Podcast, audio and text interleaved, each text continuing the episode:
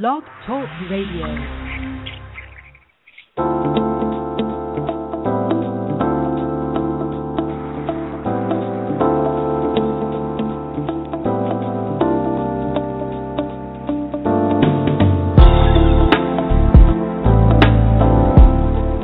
Tune in to Conversations with Dr. D. Ivan Young. Join America's leading relationship expert, top holistic life coach, and best-selling author Dr. D. Ivan Young, along with a diverse team of regular commentators, experts, and celebrity guests. Be entertained while being informed on the issues that affect you most. Don't miss it. Dr. D. Ivan Young, providing you the tools you need to start living a profoundly extraordinary life.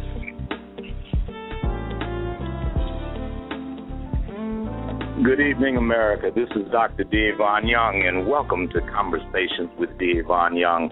Well, today do we have a show?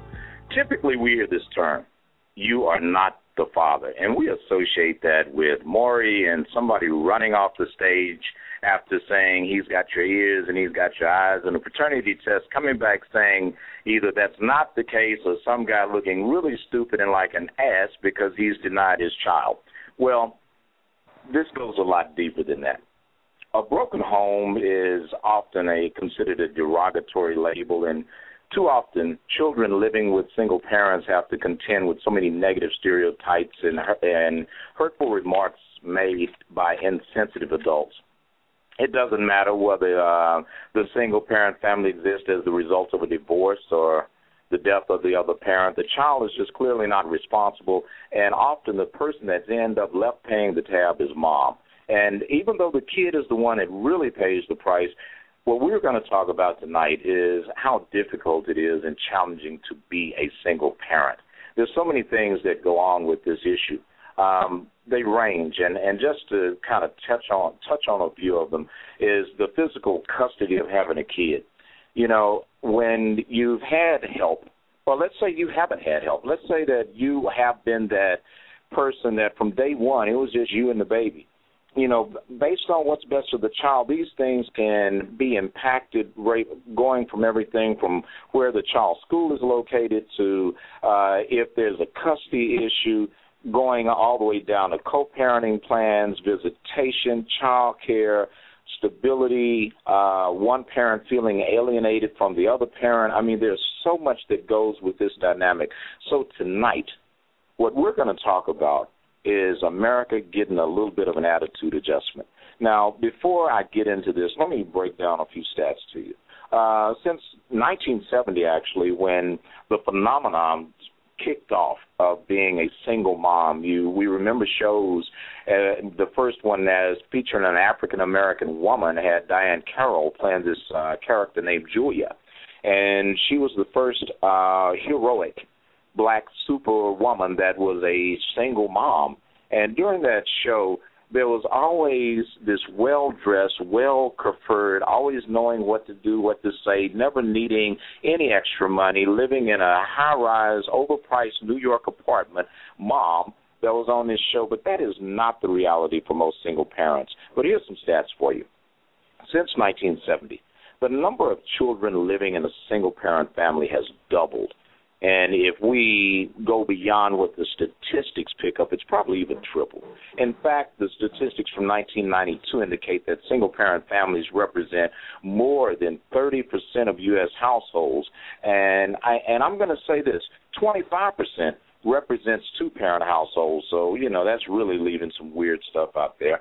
But based on current trends, there are predictions that upwards of 70% of children born since 1980 will at one point be living in the home of a single parent before their 18th birthday. Now, get this.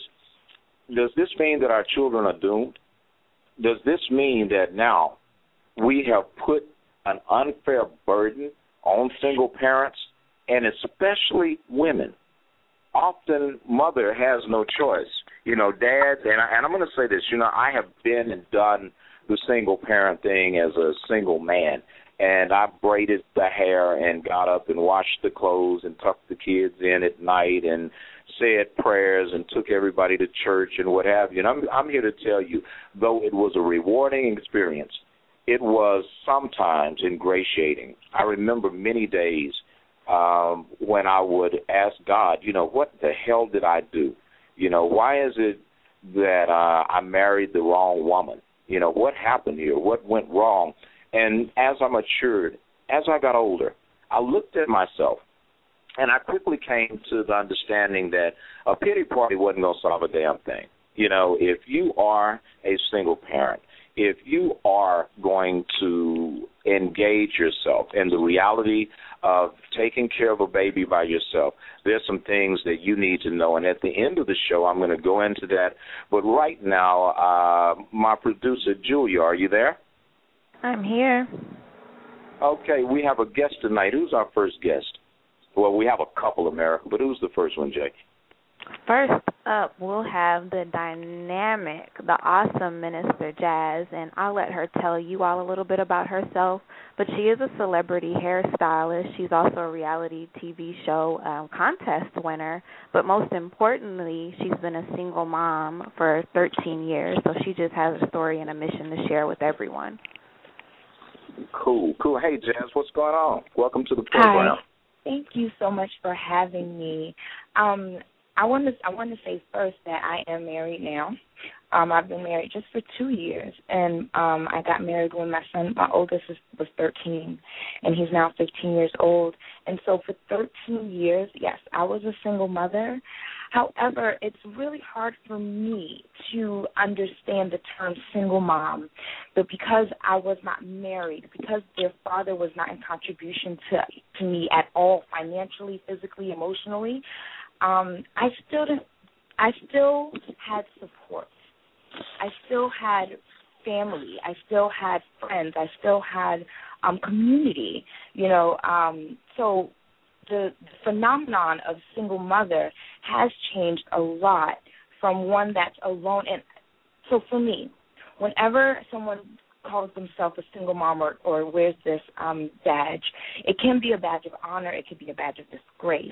I feel like it's the person's individual choice, how it is that they see that, and how it is that they utilize their environment in order to support them, to create the love that they need for their children. I say this one okay, more thing I want to say question. really quickly.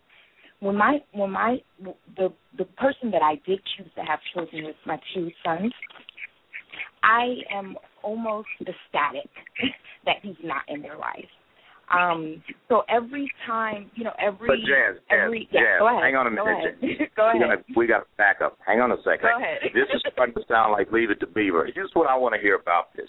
I want to hear where did the train wreck happen that ended up causing you to be a single mom? The train wreck that ended up causing me to be a single mom was low self esteem. I would say that. I would say it started off with me not knowing who it is that I was and my worth. So I got into a relationship with someone that didn't care to be a dad, that didn't care to be a father, that didn't care to be a boyfriend. So when I wound up being pregnant and I decided that I was going to keep my child, he had nothing to do with it. So now, that's where it what, started, let me ask yeah. you this: Tell me about the guy. What was he? Was he was he balling? Was he crawling? Did he have it going on, or should he been uh, someone you told to go on? What made you decide, or was it even a decision to have not one?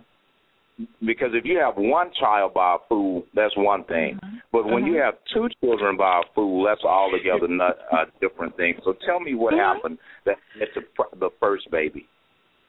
So, um, again, me feeling abandoned in my household, me feeling misunderstood, and me running to the first person that had open arms, and him coming from a similar environment.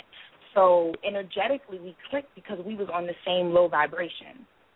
Okay, and um, and it felt good. We were having sex. I was 17 years old. I didn't know anything about that. I only knew that this feels good this is somebody that's paying me mind, somebody that's giving me attention, and he felt the same way.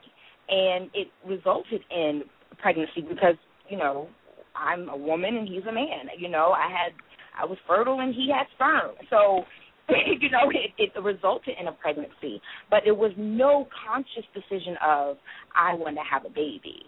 You know. Okay, let me, let's go here because a lot of women, and and I, I want to do this because this show is going to go by so quick tonight, and I don't want to miss things that can help, especially some young moms or some younger women. But this is a phenomenon that happens. Young ladies and ladies that are not so young, those of you that are seasoned uh, divas, I want you to remember something. When you are either immature because of your age or because of your mental age, you know, just because you have the equipment to, to make a baby doesn't mean you should do so. And I think where a lot of moms miss the boat with their daughters and fathers, especially dads, you know, because I'm I'm a proud father of some very wonderful daughters. Um, we we have to understand that when those hormones are raging, and at the same time, the hormones are raging. Sometimes the young woman is at rage. And while she's being enraged, we have to stop and think as families and as people, what are we not pouring into? What signs are we not looking for in our daughters or in the single young woman that happens to be in college or the woman that thinks her biological clock is about to start ringing. Uh, Jazz, what what was going on with you where you you you highlighted to the point where you said, you know what, hormones up, I'm feeling groovy, everything is everything, and I decided to make this move. When did you have the red flags go off or the red lights go off so some of our sisters that are listening can pay attention to such flags? The red flags went off the day that we met. Um, but I wouldn't know that as a 17 year old young woman. So in hindsight, I can see everything. I'm like, wow. Immediately, for me, the day that we met, we winded up having sex. So that was a huge red flag right there. Someone that was willing to go into a bed with a minor. I mean, essentially, I was a minor. But you know, at that time, that wasn't how I was feeling. I was feeling like a grown woman. I was feeling rebellious against my household. My parents were going through a uh, a separation, and you know, I was in high school. I was in the end of my my last year in high school. So, in hindsight, I can see all of those red flags. Now, the red flags would have had to go up to my parents, maybe, you know, so that they can be aware that this young girl is going through a, a form of depression. This young girl is looking for attention, but they were going through their own thing, and I feel like that's what happens a lot of times. Our parents, are, you know, whoever is responsible for these teenagers, they're going through their own deals. So it's hard for them to go through what it is they're going through and pay attention to every nick and cranny that's going on for their children. Now I got to ask this question. Are both your kids by the same guy? The first, yes, the first two, yes. Okay, so you already know what America is sitting there doing. There's the, I, I'm going to ask you this, and I'm guilty too, because there's a blessing and a curse that you know we have children by people, and sometimes we will realize after we had the first kid that you know why in the hell am I doing this now? Here's my reasoning. My thing is I grew up an only child. I'm an adopted only child, but within my family. But still, I, I was blessed that my mother loved my biological mother loved me enough to give me to relatives that could give me a better uh environment than that which she could provide. So, you know, no no disrespect to my mom. If she hadn't done that, I probably would not be Dr. Young today. But my but my thing and what I did was I did not want my kids not to have the same mom or I didn't want to have, you know, just uh have a situation where my kids didn't have anybody to play with and all of that. What was your excuse for having a second child by an idiot? So I would would you say by an idiot? well, yeah, yeah. I think it's uh oh, that's if you're a good um, woman and he left you, he has to be an idiot. So I I think I think of him as a soulmate. Why I say that? Because through all of the things that I learned, how you learned yours or very early, you said you wouldn't be the person that you are today if it wasn't for your biological mom offering you over to someone that can take care of you. I wouldn't be the person, the amazing person that I am today if I didn't go through the things that he took me through. So I look at him as a soulmate, and yes, it might have been an idiot, you know, you know, if we come from a judgmental point of view, but I, but I look at everything in life unfolding in perfect order. So with that being said, the reason why I did it again, the reason why I had my second child is because I was too far along in my pregnancy. Actually, um, I, I, I got pregnant again by him, not because um oh I want to have the same father for my two children or anything like that, just energetically the same place. I didn't go through any healing from the first situation to the next.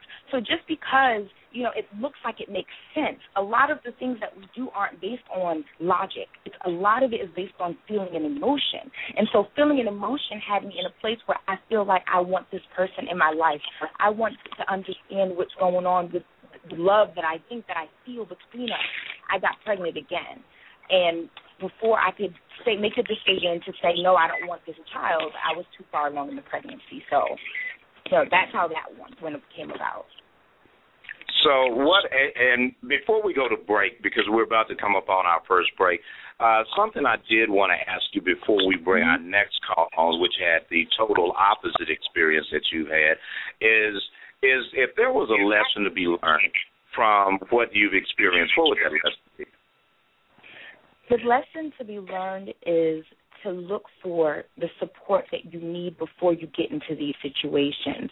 Look to the people that love you. Look to your parents for that support. Look to your friends. Look to your your church, your environment. Those things that will give you that kind of love, and not a man. Because if he's in the same situation that you're in, he's just as young and dumb as you are. He's not going to be able to provide for you now or in the long run. Okay. Okay. So we're going to take a break, and we will be right back in about 45 seconds. You're listening to Conversations with Dr. D. Ivan Young.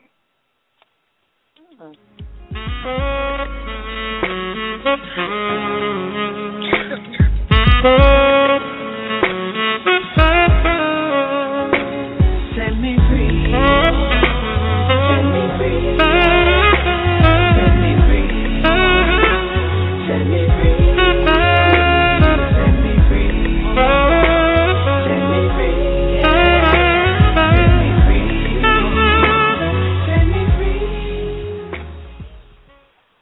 You're listening to Conversations with Dr. D. Ivan Young. If you want to get in on this conversation and you have some commentary or just an opinion, you can hit us up at 646 478 5610. That's area code 646 478 5610. We're talking about being a single mom.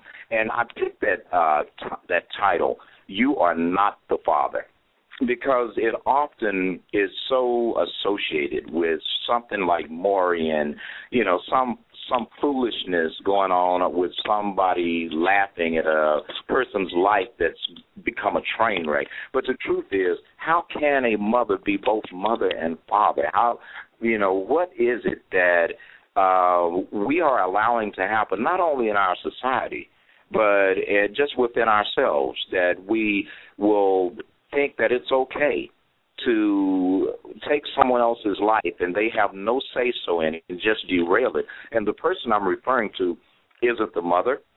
I'm not talking about the father. I'm talking about the kids because at the end of the day, the person that really loses when they don't have both parents is the child.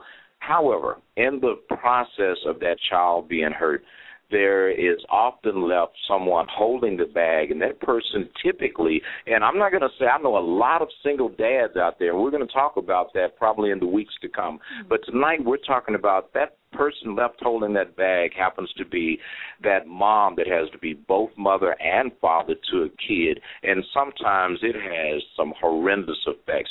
Julia, we have another guest on that is a little bit at a, uh, I would say, a bit of a different uh, experience than Minister Jazz. Do we have our other guest in? She is. We have Miss Kia. She's the author of the book Dear God, Do Deadbeat Dads Go to Heaven? Baby Mama Memoirs. And that pretty much says it all. Wow. Whoa. Uh, you know, geez. All right. Well, first I'm going to tell you welcome to the show, and we're glad to have you. Thank you. Thank you. Now, now I've got to ask. I'm listening to the title, and you want a brother to burn in hell. It's like you're saying, you know, dead be dead. Go to hell and sit over there. So I'm going to throw some things out there. Uh, in all fairness, number one, uh, all the guests that come on my show, whether I agree or disagree with their opinions, is irrelevant. They're on the show because I want you, America, to give thought to different opinions. And by discussing the things that we typically don't want to talk about, it yeah, allows us all to become a little bit wiser. So tell us what is your story? Well, my I wrote the book, um, Dear God, Do Deadbeat Dads Go to Heaven because I come from a generational um cycle of single mothers. Single what does fathers that mean? That means my mother wasn't married. She raised us by herself. My grandmother. There was no stability of um no stable man image in my family. But they came around. We all had Mhm. daddies. We all had uncles, but there was no man. And it's different. You know, just because a male was around don't mean he's a provider. So Mhm. therefore, that's what that's, that comes from the, my title, "Dear God, did Deadbeat Dads Go to Heaven?" It's just a question, and it's for me to talk about it. Um, when I wrote, when I grew up, I grew up seeing no fathers, but then my father came around, but they wasn't responsible for us. It was okay for the government to take care of your children. So I decided in my life I was going to do educational escape. I was going to leave all of that behind. I didn't even want children. I wasn't going to have children. I wasn't going to date. I was I was going to enjoy life, and I did that for a while. I went to college, did all the things I was supposed to do right, and the first time things didn't go my way, I went back and I I went back to what I knew. And that was my What do you mean? Wait, wait. Let's let's slow down. When I, there are a bunch of questions I have to ask you. First of all, right? One of the things that I read when uh, my producer Julia sent your bio over to me, it says that Miss Kia is the girl of your dreams and of your worst nightmares wrapped all in one. So I have to stop and think. There are a lot of brothers that get into a situation and and I'm going to blame the man and I'm going to blame the woman. You know, so if you guys are going to write me, at least I can get letters from both genders. But the truth is, you end up having these people that one, the baby, 95% of the time isn't planned. I, and I'm, you know, probably 95, especially by a dude, unless he's just really some kind of control freak. Men don't plan to have this baby. So then this pregnancy happens that no one saw coming, and all of a sudden, uh, the from the male side, because I just had a brother shoot me an email right now, and the email basically says this: is that a man cannot force a woman to have a baby, and they have no say so in telling her to terminate the pregnancy if they don't want it. So my question to you is: Where was your head when you find found yourself doing the exact opposite of what you planned to do, and that was have a baby without the daddy? Well, this is it. When you go, I went out. I, like I said, I graduated college. I went on in the real world and found out that just a degree didn't mean anything. So what I did was I stopped planning. You know, and then we say the stupid thing that most women say. Well, if God let me get pregnant, He must want me to have a baby. Like, like it's God that we don't use condoms, we don't do anything. But when we get pregnant, we everybody act like they shot the man and the woman. What? You know what I mean? The man act like he's shocked. He didn't know that his um his sperm worked. The woman act like her body didn't work, but they enjoyed the feel good. Now they want to ask the question, should I keep the baby? And most of my friends and most people I do know say no. If you don't want to be with me, I'm getting rid of this child. I love my baby from the moment that from the moment of conception. And me and the baby father talked about it. We have, we was broken up and I said I'm keeping it. And I knew right then and there for me to keep it, I had to let that baby alone. It was no misunderstanding that he probably should have maybe. My hopes in my head was, yeah, it'll work out. You know what I mean? Because I never knew the um I didn't know the details involved in raising a child because I had never seen anybody raise any. I'm talking about So, for so one. what happens with you and dude once you get pregnant? What what happened after that? Did he bail on you? What Well- you know? What brought you to this angry place? well, what happened was we talked about it, and he was ecstatic at first. And um, he was like, "Well, what are we gonna do? Are we gonna get married?" Because I was in the South at that time. I said, "I don't want to marry you." I was like, "Well, let's just be friends."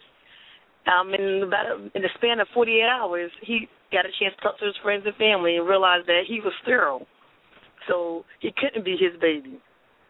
Well, And wait, wait. So his friends and family had a home sterility kit, and they Yes, uh, they told him to go and uh, I guess go and uh, masturbate in a cup.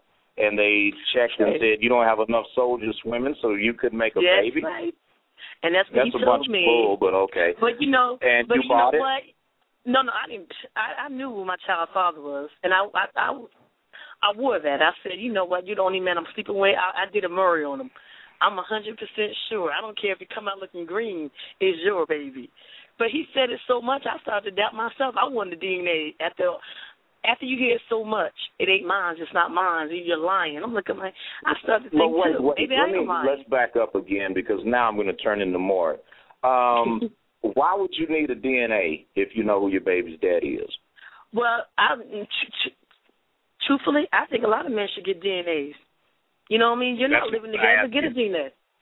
Back up. That's not what I asked you. I asked you why did Kia get a DNA test if Kia she knew DNA that was her child's father? like to talk junk. I don't mind proving myself right. So if you think you need one, I say it is yours. And you're the only person I'm taking down here. So come get your DNA. But he was the only one I was sleeping with. I wish I was sleeping with somebody else so the child would have a better chance of a father. But no. So the DNA test was- did come back positive. Oh yes, and then he um accused me of actually making a DNA test because I had a degree in Oh, um, business wow. and computers. So of course I had to make the DNA test. I I actually drew up the papers and sent them to his house. I'm looking like okay, like you Okay. he. So it was a it was a real situation, but what my book is about mostly is it's about not pointing fingers at him. And I know the Mhm. title throws people off a lot because they're like, "Oh my goodness, you sound so jaded. You're mad." No, I wrote the book because nobody talks about the middle. Nobody tells the real deal of how it feels when you get pregnant, uh, when you have to go down into that welfare office. What happens when he's saying the child is not his? How do you feel? Now, in front of everybody, I was a bad mug. I would fight, I would cuss, I would whoop his tail. Okay? You gonna hurt me, I'm gonna hurt you. I was when I said I'm the woman of your nightmares, I was because I was that crazy baby mama. I would give it to you. You know what I mean? And I wasn't messing with him no more. But my whole thing is I did everything possible to hurt him. The way I was Well, hurt. wait, back up, back up. I want to hear. Give me some examples. So, because when I take young men, I'm a mentor, and I'm in this organization called 100 mm-hmm. Black Men. It's like the one of the most powerful organizations in America for brothers, and and especially when it comes to mentoring our young men. And I'm also part Hispanic, so I'm just going to speak to every minority out there when I take my boys and I want to teach them about sex and relationships and consequences, I don't hold up condoms. I take them down to child support court where they can see a bunch of brothers with their foreheads in the palm of their hands with their elbows on their knees looking like they're about to cry. and I say, now, do you want to be here? Because this is the result of being promiscuous or, you know, doing something that you are really not prepared mentally, emotionally, or financially to do. What kind of nightmarish creations did you concoct to teach uh, or to get back at the man that you co-conspired with to mess up your life? Well, coming from my environment, I grew up around a lot of domestic violence just in my neighborhood. So when I was carrying a child all the way up to the ninth month, if he, if I got a call from one of his new girlfriends saying anything like I'm gonna beat you up, I would go over there and punch him in his face. I mean, I would literally fist fight him. Um, we would actually once the baby was born, I actually went to jail for baby shoes. I actually write about that in my book. Um, I went without seeing him for a while. I said, I'm done. I'm letting all this go, all this hurt go. And um his the grandfather saw the baby. He didn't have shoes on. At the time I couldn't afford them. I couldn't afford walking shoes. I wasn't. I was trying to get my life together and he he called me. He said, "Please just let me get my child some shoes." And I felt like, well, it, I would be a terrible mom if I didn't let my child get some shoes from their father. And when I went to go get the money for the shoes, he had pushed me down, helped me down to the ground, and called the cops. And we both went to jail for domestic violence. And so where was your child when y'all were acting Oh. like you on WWF? my child at the time he was only like nine months and um the child was right there with me in the car because I was just going to pick the money up for the shoes. And um wow. yeah, and he actually said to the cop, the cop said, Well we just can't take her. She you don't have any marks. I said I didn't do anything. Now mind you, I did a lot of stuff months before that. But that time I hadn't did anything that night. So when the cops came, you know what he said? Well, take us to jail. She don't even have money for shoes for her own baby.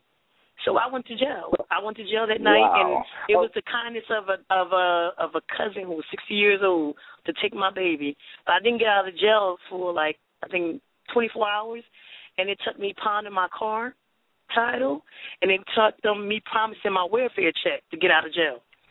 So my first welfare check. So I tell people that's the stories that's in my book.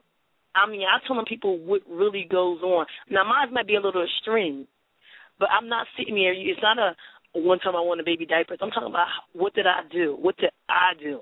And why did I do it? And then how do I leave that alone? Because once I got out of that jail, I was ready to take on the world after that. And this time I came out fighting, I went to college and got me a master's degree instead of fighting him. That's what I did. You know, I but how tell do you you go that- to that? Yeah, Mhm. well, I'm I'm really just kind of like in awe because on one breath you acting like a hood rat, the other breath you acting like a college professor. At the end of the day, you have been the spectrum of women, and all in just being the one the one woman that you are. You have been the woman that a lot of sisters strive to be, and you've been the woman that some sisters should never be. How did you find common sense in the midst of all of this debacle? What what made you come back to reality? I stopped lying to myself. And that's the thing what nobody wants to do. Nobody wants to wear the shame that they put on themselves. We want to lie and keep this front up. Oh well, he didn't love me. Oh yeah, it's his fault. It's his. I stopped looking at what he couldn't do. I stopped looking at everything. I said, you know what? I, I chose to have this baby, and if I love this baby enough when before I even knew him, I'm gonna have to love him enough to fight for him and fight for me. If my head ain't right, if I'm in jail, I can't do this. See, and that's why I say I'm the woman of your nightmares and your dreams because I can be both, but I have to choose for myself what I want to be. And most times people won't tell you because I do have a master's degree and I do teach and I do all this wonderful thing. I'm the happy-go-lucky teacher, but nobody wants to tell you about the jail days. Nobody wants to tell you about the days without no lights because you don't have the money because you, your child is in pain or you don't have the insurance. And that's why I wrote the book to be provocative because I wanted people to know that it's a flip side. And if you actually knew what some of your mothers was going through, some sons knew what their mothers have to go to, go through, and if some women knew what was waiting for them, maybe they would think a little bit harder. So I told the raw truth. And I mean, even when you read my book, you'll be like, oh my God, I could slap this girl. Then you might cry for this girl. Then you might laugh at that same girl. But it was me stop lying to myself. I said, you know what? Yeah, I loved him. Yeah, I wanted to be with him. I may say I want to be with him because society says put my hand up and say I'm a strong woman. But I wasn't strong. I was lonely. I was hurt. And when I told myself that, nobody else can hurt me no more. Then I mean, but when I told myself that, I cried a lot. I cried. I lost hair over that statement. I lost it. But at the same time, once you take off your own mask for yourself, then you can start building yourself up. And that's what most people don't want to do. They want to say, my child wasn't wanted. And I still made the statement. I still, you asked the lady earlier, how did you get the second child? I have another child that I raised by well, myself. Hey, we're going to talk about that when we come back from the break. uh, you're listening to Conversations with Dr. D. Ivan Young. During the next segment, if you want to call in, you can call us at 646 478 5610. I'm going to have both my guests into the next segment, and I definitely want to hear some of your opinions, and I've got a lot more questions to ask. Uh, that I'll repeat that number again. It's 646 478 5610. This is Dr. D. Ivan Young, and you're listening to Conversations with Dr. D. Ivan Young. We'll be right back. Oof. I was talking too fast. No, you're not.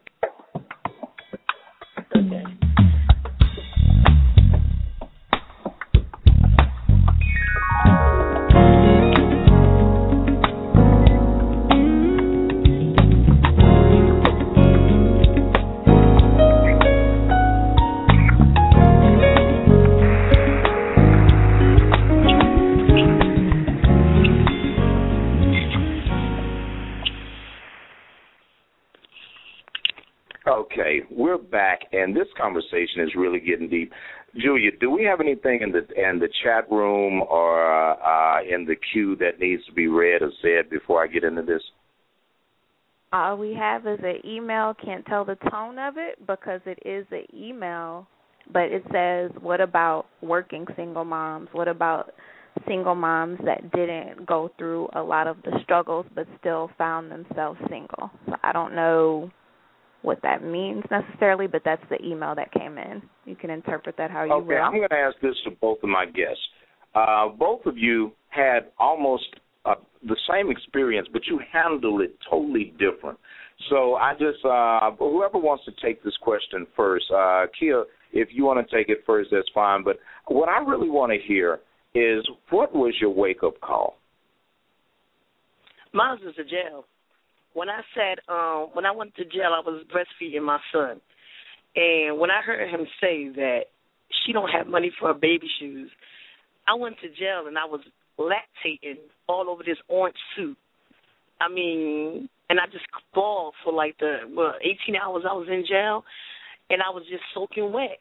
Like my baby can't, I can't feed my baby because I'm in jail. You know what I mean? Like, and he don't even care that his child is breastfed. That, but I'm just sitting here. You know what I mean? Your chest is in gold, just in pain. I'm in pain because my, I've been breastfeeding solely for my since my child was born, and here I am in pain, and then my my my jumper is soaking wet from the milk because I'm lactating all over the place, and they won't help. And that was my wake up call. Wait, okay. I got. Let me ask this, Minister Jazz. What about Mm-hmm. you? My wake up call didn't happen until about ten years later. Um, I came. I allowed him to live in my house after, I, you know, raised up myself and my children, and I allowed him. He was in a bad position, and he called me. I let him come, and one day I went away, and I came home, and everything he had stole from me. He had broke into my broke into the house and stole some things and my son saw it, my oldest son, and he said to me, Mommy, why would my father do this? He hates me.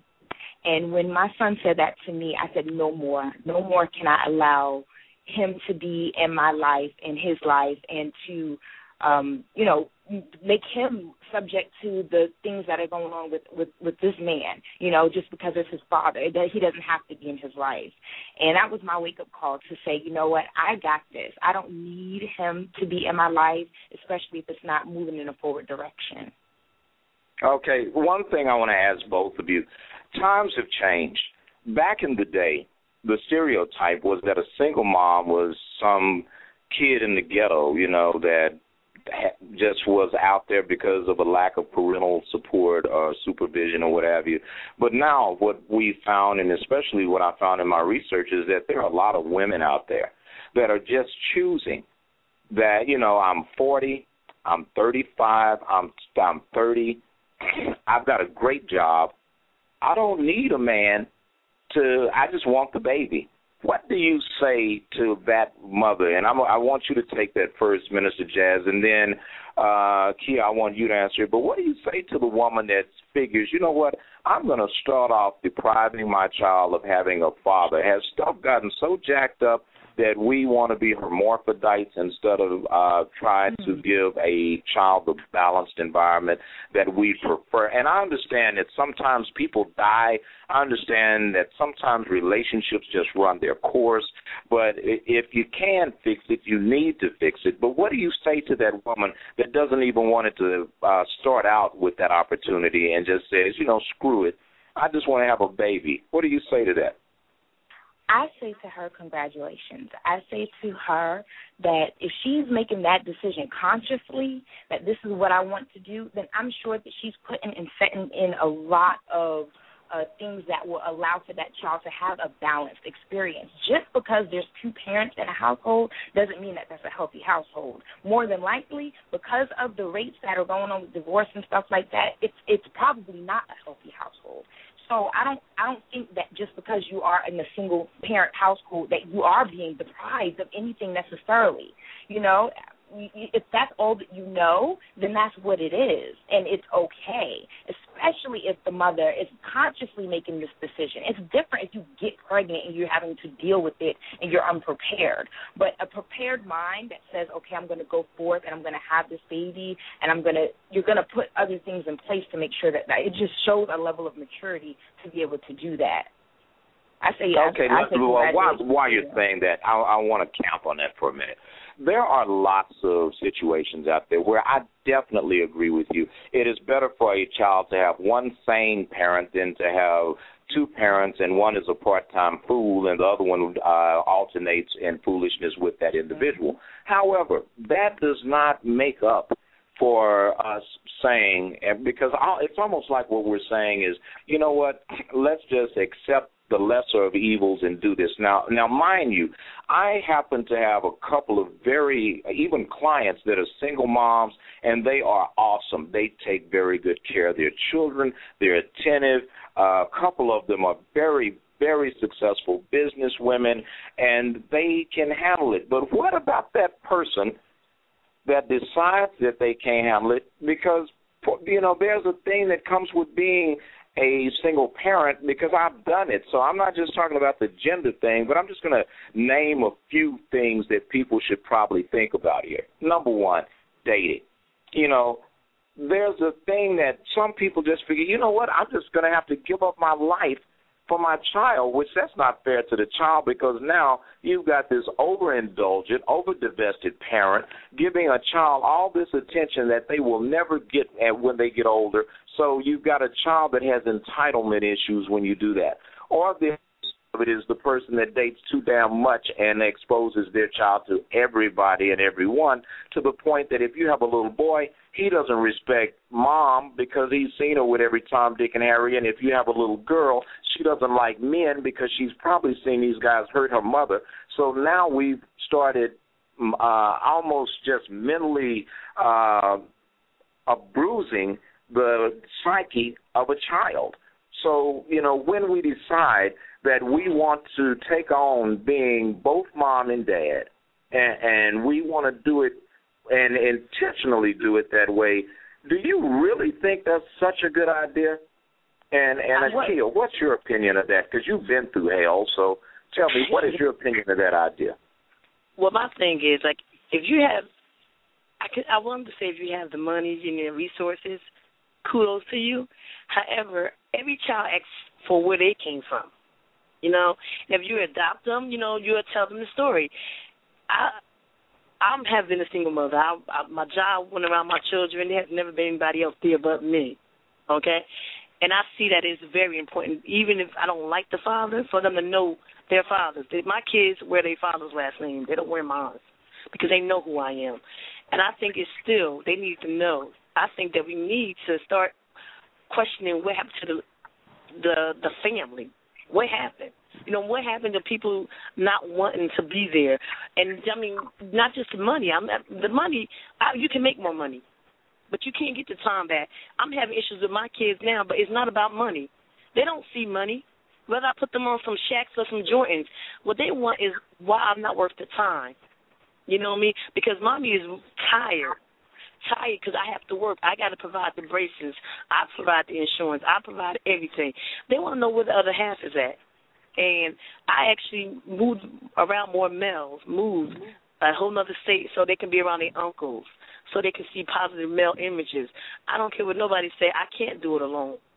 And I see you. Well, let me ask you this, and, and I'm going to say this to both uh, Minister Jazz and you too, Kia. There are milestones that happen when we're raising a child, and you know, a, a couple of them are the time at night when that baby's teething and it's just on you. You you're the one that has to get up. There is nobody to, to say it's your turn to, you know, and that is hell to deal with. Other time that when you need to wash the clothes or or wash the dishes or go grocery shopping and you have a colicky baby. Well, you know, not everyone has an aunt or a, a cousin or even someone that you can leave the baby with so now you are basically going to have to take your child out, and especially if you live in the Northeast in the winter and Texas in the summer and the heat of the cold. And then there's this other thing that let's say when this baby says the first words or takes that first step, there's nobody to look over to and celebrate with. What do you say to someone that makes the decision to take on all of that? Because I really, from being a proud father, I know for a fact missing having that to share with someone is a huge piece, not only out of your life, but out the child's life. So, my question to either of you is that really fair to the kid? What's your answer to that, Minister Jazz? So I think that we are placing way too much responsibility on on the parent. Um, I come from a philosophy that we are born to the people that we need to be born to in order to manifest the best possibility within us so many people I mean and you said this before and I and I and I really acknowledge you for this because you said you were born to this particular mother that gave you up so that you can be adopted and it created the situation that you are who you are today people go through certain struggles in their life and they have to in order to have the realization of who their greatest possibility is for themselves. So when we keep trying to create a perfect situation every time, we're taking away that ability for that person to grow and develop in that. So if I am a mother and I had to go through certain struggles from 17 years old, I had my first child, and 19 years old when I had my second child, and those two boys had to go through things with me. I had to go on photo shoots and jobs and take opportunities and risks, and I had to take them with me. Now, if you ask them who they are today, they'll say, I'm a strong black man. I'm honest and wise. I can do anything because my mother said so, and I believe her, and I can too. So that's the, yes, we we slept in cars. We slept, you know, I've been homeless, like so many things that I've gone through with my fellas. But because of that, they are amazing individuals. They're not victims of me. You understand what I'm saying? So it, it's not about making like trying to create this perfect. It's not going to happen like that. There's no way that you can cover every single nick and cranny because it's life. Wow. Okay, but let me ask you this. this. And, Wait a minute. I have a question. I want to interject mm-hmm. on that. Interject. However, some of the situations we caused on ourselves. It's like um yes a lot of the things we call now don't get me wrong, I understand we all have our own story and we have to be strong. But we have to be strong because a lot of times we dug that ditch for ourselves. Oh, and yeah. I would love not to have dug that ditch for my sons, you know. And I'm and I I admire people who have net support. And it's the only thing when I talk to young women who have a mother, who have an aunt, I said, don't abuse them. Don't use them. But because a lot of things we do to ourselves, we did that. And we would have listened to what was supposed to be said, we put ourselves in that hole. Now we dug ourselves out that hole, but it didn't have to always be that hard. If we would have, God gave us, He was telling us, He was on our shoulders, warning us. We chose not to listen. You know what I mean? And so because we put ourselves in that situation, now we got to work harder to get out of it. And I do, sometimes I do beat myself up because I'm like, some things my kids shouldn't have to go to, but because I made that mistake, they got to go through that with me you know, because I chose this. And well, I that's mean, a good. I do pray yeah. for strength from God to help me through it, and He has. But my whole thing is, you can't say that it was just, oh, it was just that. Sometimes we cause out, we was our own problem. I mean, my situation. Well, let me say this, and, and let me cut this off just a second, That's Tia. awesome. Here's what I want to say to that, and, and both of you are making some really wonderful points. However, I've got to interject, you know, because at the end of the day, the reason why people are in my office sitting in front of me crying and I'm handing them tissues, or that I'm dealing with uh, some young woman or some young man who's had a parent that was stuck on stupid, or that uh, you know, because there are times when nobody has to be in poverty, but when you have had when you when you get to be 30, when you get to be 40, your ass could have gone back to school. Now, was it going to be hard? Of course, it's going to be hard.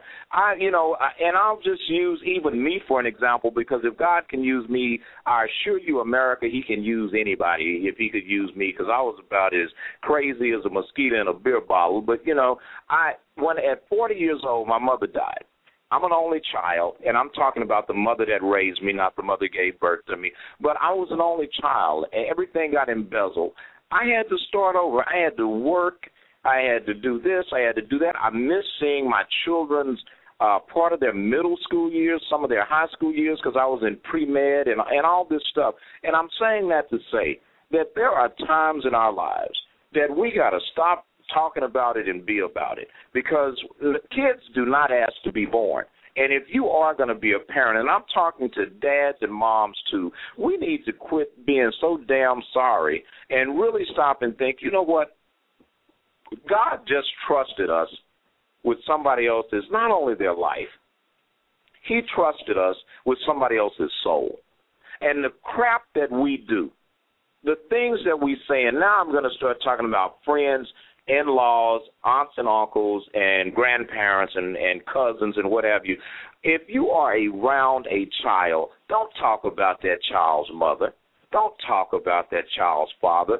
That makes you an idiot. And what you're doing is you're taking the child and instead of them being able to feel safe and secure with being around family members or cousins or aunts and what, you know, even your friends, what that child ends up doing is start having resentment for part of who they are. Now you've talked about their mom, they resent part of themselves, and sooner or later they're going to start resenting you because you've been talking about them. And then we wonder why our kids end up joining a damn gang. We wonder why our kids end up uh, experimenting with their sexuality. And, and I'm not going to say there's anything right or wrong with being gay, but that should be a decision you make because you are an adult and you understand your sexuality, not because your ass got molested because your parent wanted to go to the club and left you with some freak that night. It shouldn't be something because those were the only people that were nice to you, and now you've got uh you're wearing blue and a, a, a rag, meaning you know gang colors, and you end up having a 14 year old funeral because the family that he ended up really quote unquote loving him ended up being a street family r- rather than one in the home. But here's my next question before I get on that sandbox, ladies. When there, usually some people, I'm going to say 50% or more, the relationship with the other parent is pretty cool, and it's pretty cool until one thing happens and and this is uh you know this is something I'm going to have Jaylene Mack. She Jaylene is one of my is my uh, entertainment attorney, and I'm going to bring Jaylene on in just a minute. Uh, but I just want to say this, and I I want uh, Jay to speak to this. Typically, the parents are cool, really cool, even if they were married or just had a baby, and they're cool until one thing happens, and that's the other parent starts dating somebody else then all of a sudden, somebody ends up going to court for child support or for a custody issue, and now we've got an innocent kid in the midst of a hot ghetto mess. Jaylene, are you on the line? Julia, do we have Jaylene on the line? Hello. Okay. Well, I guess it's something technical. Uh, Julia, if Jaylene comes on the line, go ahead and put her in. But the issue that I'm speaking to is this: you know, how is it that we can end up allowing something like someone trying to move on with their life and create a not only a life for themselves but possibly even a stable home environment? How what do you ladies suggest to the single moms out there? How should they handle dating and how should they handle, especially with you, Miss Crazy Kia, uh, not going crazy and ended up doing acting a fool while you got your child in the car at the baby's daddy house because you came over and saw some chick that you know may or may not be a good mother or even better mother than the biological mom. Kia, since you're the one with the experience, tell us your advice to women and dating, be it the dad getting a new significant other or the woman, what would you tell them the do's and don'ts would be? First of all, understand the child is your child and his child. So however he treats his child, that's how she's gonna treat him, his significant other. So if he don't treat his child good, don't expect for her to treat him good. Don't get mad at her. The child father needs to. My child's father, I don't think treats his son um good. I don't get mad at the woman because that's not her child. She followed his lead. My other son, you know, me personally, nobody can ever treat my child better than I can. I make sure of that. So no matter how many people the father wants him to call mom when he's on vacation, I, it doesn't bother me. But at first it did. It did. It bothered me a lot because I gave both of my fathers an opportunity to walk away. They took me to child support, even though I had the child. So I'm, I'm opposite wow. of all this. I told them. Well, this. let me ask you this. Hang on. Uh, we've got uh, Jaylene is on now. Jaylene, mm-hmm. are you there? One moment. Let me patch her through. Okay, ladies and gentlemen, this is Jaylene Mack, and Jaylene is uh, w- one of the top entertainment attorneys in the country, but she's also does a lot of family law and uh, talk about Supermom. This woman is an actress and God, so many feature films. It's ridiculous. Uh, I every time I talk to her, she's taking a kid somewhere or picking a kid up. Not to mention being a good wife. Jay, how in the hell do you do all of that? You can tell us later, but tell us how we can avoid the parent trap. Whew. So y'all can hear me now, right? Yeah, we Yes. can hear you you. Okay, sorry, I was on earlier saying hello, hello, but you guys couldn't hear me. Um, hi, everybody on the line. I'm hoping that I can give uh, two cents that make sense. I am not a uh, single parent. I'm, I'm married 17 years, and uh, my husband's here in the house, and he's a very good father. But as a friend of single parents and as a lawyer who does family law, I certainly see the impact um, it, it has on people in post divorce or going through divorce um, when it comes to single parenting. You guys mentioned something earlier about you know when the the dad or the ex spouse or whatever moves on and now there's a or the, or the wife moves on and now there's a girlfriend or friend in the picture. Uh, you know, as far as like with the court, they don't give you any guidance on that other than you're not supposed to have your children around people who would be considered unfit. And I will say that parents, the, the, the main problem that I see post divorce or post breakup is parents using the other parent uh, uh, uh, against the child. And, you know, in other words, saying bad things about them. Um, oh, his girlfriend ain't nothing. She don't like you. Uh, those kind of negative things. And a lot of times, oftentimes, they're just lies.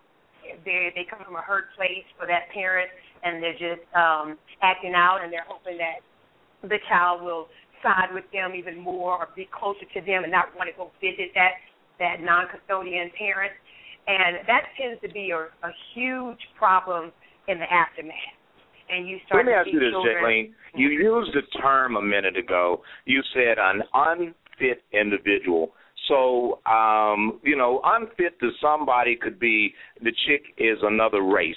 Unfit to another person could be um, that the fact that they are unemployed or they don't like the nature of this person's employment. Let's throw the bull crap out the window. Jaylene, what is an unfit person to be around a child by the court's definition? Right. Uh, It's not a subjective definition. It's not how we feel about that person. Um, but it is something more specific, like this is a person that has a criminal past that tends to still haunt him. They're engaged in current criminal activities. They hang around um, uh, uh, criminals and engage in criminal acts. Um, they are abusive, whether it's verbally or physically. Um, maybe they do drugs in front of a child. Anything that that uh, exposes the child to some type of potential harm uh, that's not meant for the child's well-being, that's not something in the child's best interest, that is an unfit parent. Just because the uh, let- let's say there's a battle over child over over child custody, and the mom, who the child is, of course, used to being around and being nurtured by, et cetera, the mom is between jobs. Uh, the mom has to borrow money a lot. The mom is is doing part-time jobs here and there. Uh, uh, somebody who's in a battle, the father might take that and say, "Oh, she's unstable. She's unfit. You know, she's she's uh, economically challenged. She's unfit." That's not an unfit parent. That's a parent in the hustle mode trying to survive. That's what that is. So you might look at it, the the the, the person in the battle might look at it as a negative. You know, they don't have it together. You know, they're between jobs. Blah, blah. That's not unfit. But unfit is something like you know, a parent, you know, doing smoking weed, doing crack, whatever it is, in the company of the child. Maybe even introducing the child to it, or hanging around friends that sell drugs. Those kind of unsafe environments. That's how they look at to determine who's unfit. The court doesn't determine okay, who you one can other date. question. Wait, let me ask Mhm. one other question because I'm getting uh, some comments in the chat room from a couple of guys, Okay. and uh, one guy asked me, well, not chat room, in a direct email to me. A guy has asked me, he says, Doc, ask the attorney, what can a man do? And I'm going to say not just a man, but let's just say a good parent, okay? Let's not get this to be some sexist. We're not going to go there. But what can a good parent do uh, legally to protect their interests to make sure that they have fair and reasonable access to a child as well as uh, for the custodial parent, what should be a realistic expectation for a personal life where they don't end up getting whatever legal things could be put in place used against them just because they want to have a life? Well, uh, as far as what can you do to protect yourself, you know, let me let me give my disclaimer because I'm sure people are on the call from all over. I'm licensed in the state of Texas. Texas is a community property state. Each state has their own set of rules and regulations. A lot of states are very similar in how they carry things out, but there might be some procedural things that are are different. You know how they calculate child support, um, whether or not there's a uh, legal separation in that state. So, assuming coming from the preference, uh, the, the uh, com- coming from the standpoint that um, in these instances most states are the same, I would say to start off, get you a good attorney. Okay, it's expensive when you go to court. Bottom line, you pay what you get. You pay for what you get. So if you're uh, if you're you know shopping around for an attorney and you're going with the attorney that's cheaper, cheaper might not necessarily be best be the best. And, I, and I'm sorry to say, you know, it, it just costs money when you get into a legal battle. So I always tell people choose your battles and make sure that the attorney fits your needs. So that's my starting point. Um, then, secondly, obviously, through the negotiation phase or the mediation phase, you want to make sure that there's a give and take. There are some things that are pretty standard, like in Texas, we have standard visitations and um, and some standard orders as it as it relates to uh, when a child is in custody of the other parent, whether it's birthdays, holidays, whatever. That, but those standard visitations are in place in the event parents can't agree.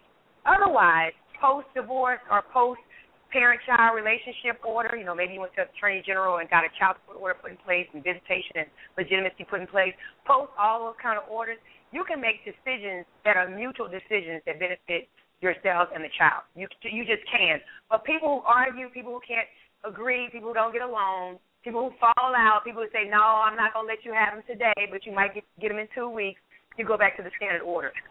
They're in place for a reason. Um, you obviously want to make sure you're paying what you're supposed to in terms of court ordered child support. Now, I would say this with child support, you have a lot of, and it's mostly men. We know it's mostly men that end up paying child support. Not always, but mostly. Probably seven out of ten times it's, it's the man that's paying child support these day and age. We know, and uh, oftentimes, because people are in battle when when there's a divorce, somebody wants to win, they want the other person to lose. Okay, to fight. Um, even when it starts off, you know, all nice and sweet, at some point, usually there's a turn in circumstances, and everybody's against each other. Okay, so when you're assessing child support, in my opinion, this is probably the cheapest fixed bill you will pay. So all the fathers or mothers, if you have to pay child support, and it's court ordered and it's per your income, and in Texas it's 20% if you just have one child. If there are other children, then it might be offset, or it might be more if you have more than one child. But let's just say it's 20% of your net income. And let's just say that amount comes out to $200 a month. Don't fight and fuss about $200 a month. It is hardly anything because we all know it takes way more than that to raise a child. But because people are in battle, oftentimes they they don't want to see that part. They want to see I ain't giving that the two hundred dollars. Why? So she can go get her nails done on my two hundred dollars. The law doesn't say how to spend the child support. It's just that somebody has, is ordered to pay it, and somebody is ordered to receive it, and no matter what, I don't care if that woman gets her nails done, gets her car washed, goes out buy a new outfit. Those funds are commingled in her regular source of income, and when she pays that light bill, and when she puts food on that table, and when she puts gas in her car so she can run her kids around all these after school activities, that child support is benefiting that child. Period. So wow. if every person wow. that's ordered to pay child support thinks of it in that terms, you know, I did my part, the court said I gotta do this, I got a child, and if that child live with me, it's gonna cost me probably fifteen hundred dollars a month to take care of that child because every time I go to Target and I get to the register, that child's gonna stick something in the basket that we didn't go there for. Okay, um, that child's gonna come home from school and say, "Little Billy got a new DS3 or whatever they call it, 3DS. Can I have one, Mom?" Okay, that's another hundred. It's a lot of stuff that you pay for. That's the extra that people um, don't really calculate in terms of establishing a number uh, to meet how much this is going to cost me per month to raise this child. So I always say child support is pretty cheap when you look at it in the great scheme of things. And it's based on your income. So if you don't make a lot of money, but there's a lot of expenses for the child, you're still coming out ahead. But I do like parents. I know I'm running, running around, running on and on and on. But for parents that it's it's it's it's amazing to see the idea of parents after divorce. And what I mean by that is I've seen couples that, like for instance, the husband between jobs, he would call the uh, the mother and say, "Hey, I got laid off. Don't worry, I'm a, I'm a, I'm gonna catch up and give you something extra when um when I get back on my feet." Or the mom might call and say, "Hey, you know, so and so has an extra expense this month. Do you mind kicking in?" No problem. Matter of fact, I'm gonna give you a little something extra because I know he's gonna need that same thing next month. I love that. I love hearing that because there shouldn't be any reason to fight over something that you know is directly related to your child's needs. Wow. And well, hey Jay, uh, what now. I want to do is because we're getting ready to run short on time. Right. If anybody has any questions, you want to give them a way to reach out and contact you. Um, that's fine. Again, I'm only licensed in Texas, so I don't know if I can help everybody everywhere. But my uh, office number is seven one three six six one six two two five, and my name is J- Jalene Mack. That's J A L E N E M A C K. And again, the number is seven one three six six one Mac M A C K six six one uh, six two two five. All right. Hey, Jay, thanks for taking a moment and chiming in. And please don't send me a $250 bill. Already sent out. All right. No anyway, worries. back to the show. And thank you, Jay. We appreciate that input. Uh, Absolutely. one thing I want to do is uh, when we're, we're getting down to our last uh, 15 minutes, but I want to uh, just first uh, before I want my guests to hang on, but I'm going to go through some things and just a quick little monologue that I think some parents need to hear. And at the end of the show, I'm going to have both these ladies give you their uh, their contact information, their products, and what have you. But I just want everyone to really pay attention, especially you single moms out there. There's some things that you need to really think about. And these things are going to help you be a better single parent. This is the stuff that people come in my office and pay the two ten an hour fee for for me to help them when they're parenting. The first one is you get an attitude adjustment for yourself. Stay positive.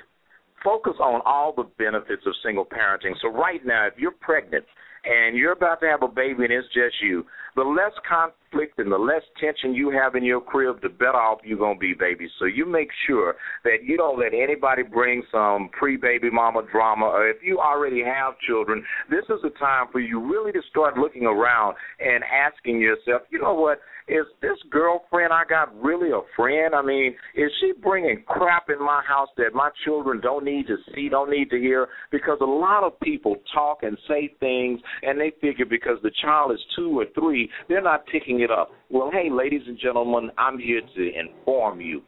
The way you talk, not the words you say, the pitch, the tone, the inflection, and your body language teaches a kid a whole lot more, and you're communicating things that you will never be able to erase from that child's memory. And to play into an old phrase that I love to use, your kids may not pay too much attention to what you say, but they will never forget what you do. All right? The next thing is when you're having a little boy or a little girl, don't let your kid turn into a brat. People, make sure that you establish firm, clear boundaries that leave no doubt that you are the boss in the house.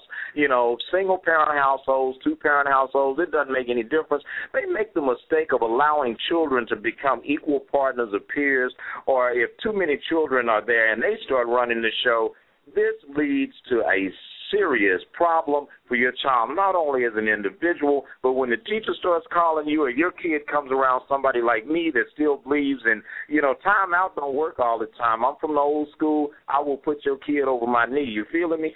And then the next thing, don't try to be super person. Everyone cannot be Jalene Mack. Everyone can't be uh, Kia. Everybody can't be Minister Jazz. You know, you don't have to be a super parent just let your kids know that you know what i'm tired.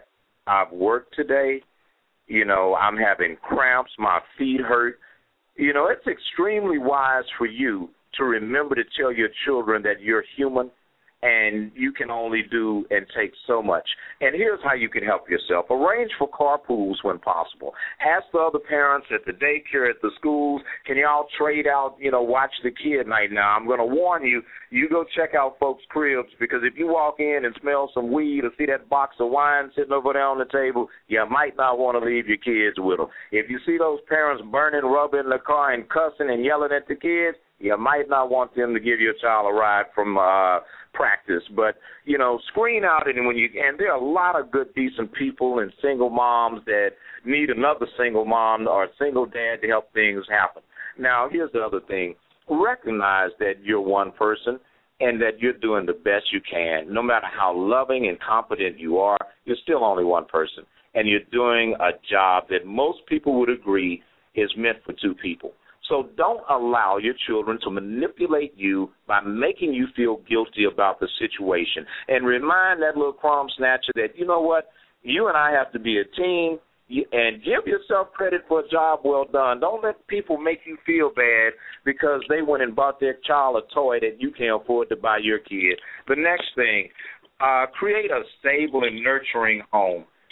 That is the most important thing you can give your child because kids need stability and they need security. So while it's important for kids to have whatever, you know, they've already suffered a loss due to a divorce or due to the death of a parent or you significant other breaking up. So whatever you do, remember if your life is unstable, your kid is up a creek. The next thing is establish predictable routines and schedules.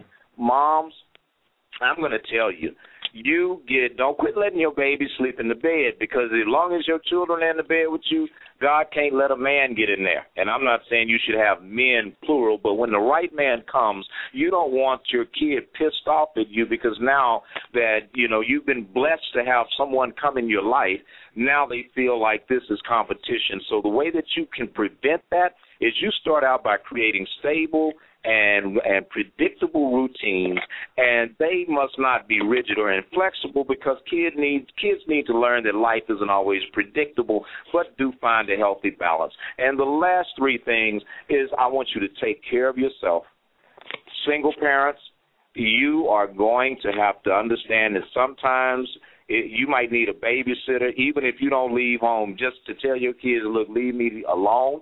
I'm going to be in my bathtub for the next hour so when you come back in, your living room isn't on fire.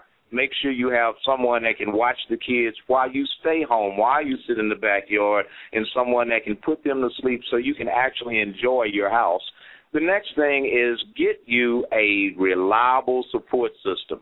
And I'm going to tell you, make sure that you do this you you know Hillary Clinton and I'm not trying to get political, but the sister did make a point. You can't raise no kid by yourself. It does. I'm not going to say a village because a village of nuts uh, may come into play, but you only need two or three caring, loving people. And trust me, if you ask God to do it, pray, He will send people. Now these next two here, and these are the two biggest things I want you to remember. Your child is your child. Your child is not your peer I don't care how regardless your little boy or your little girl is. That ain't no little man, and that is not a little woman. That is a kid. This is a common mistake that parents make and yeah, I'm not going to say that moms do it more than dads, but typically they do, and it's unintentional. But many single parents, especially single moms, tend to turn to their child for emotional support when they uh, go through something. You know, now your child went from being five years old to your home girl. You could stop it, stop it, stop it, stop it. That is some crazy stuff. Quit doing that. Allow children to be children and find and you find other adults to worry the hell out of, not your dang kids. And lastly, people, get you some realistic expectations about life. Focus on what's successful and quit being and having these parties talking about your failure. Set realistic goals as a family if your kids are teenagers especially, y'all need to learn to work together. Make their butts go get a job. Quit trying to be superwoman. It ain't gonna kill your child at work, and it's okay to say no. They do not need to have on Jordans. You can go to Payless and get that child some tennis shoes. They may not uh, be what everybody else is wearing, but at least they got on some shoes. You know, and give your kids credit and give yourself credit. Make sure that if if you're feeling overwhelmed, depressed, anxious, or stressed, call somebody like me. You know, you may have to spend a little money, but I guarantee you it's a lot cheaper for you to pay me than to pay an attorney, and it's a hell of a lot cheaper to pay me than to pay the funeral home or someone that's like me. So get a competent uh, coach or therapist that can help you see the light at the end of your tunnel. Now, uh, with my two guests, would you please, uh, I guess we'll uh, start and uh, with Minister Jazz. Jazz, tell people how they can reach you and where they can obtain your materials please visit me, um, Minista Jazz, M I N I S T A, jazz dot com. I want to say to you guys that I love you, and if you are ready to take responsibility for your position and have compassion for yourself where you are, then you you know come see me and I will walk you through that journey, helping you to really realize the power that you have within you to be able to do all that you want to do for yourself and for your children. MinistaJazz.com. Thank you, Minister Jazz. And Miss Kia, how can they get your book and how can they get in contact with you? Well, my book is Dear God, Do Deadbeat Dads Go to Heaven? And it's available at um, www.babymamamemoirs.com. It's only $12. And a lot of men love the book. I get a lot of good feedback because it tells you a lot. It's uncensored, and I'm warning you now. It's the raw truth so www.babymamamemoirs.com. All right, ladies, I, I appreciate both of you guys taking time to be on the show. Callers, uh, next time, just keep calling us in. Sometimes things get a little heated. We'll try to get to your calls. But this is Dr. D. Ivan Young. You've been listening to Conversations with D. Ivan Young. We will be back on Wednesday at noon, so don't miss that show. Julia, uh, is there anything you've got for them, or are we going to call it a night? We're calling it a night. Just stay tuned for more great shows to come. All right, America, we love you. God bless you. And if you can't find anybody else to do it, love yourself. Have a fantastic evening, and I will talk to you on Wednesday.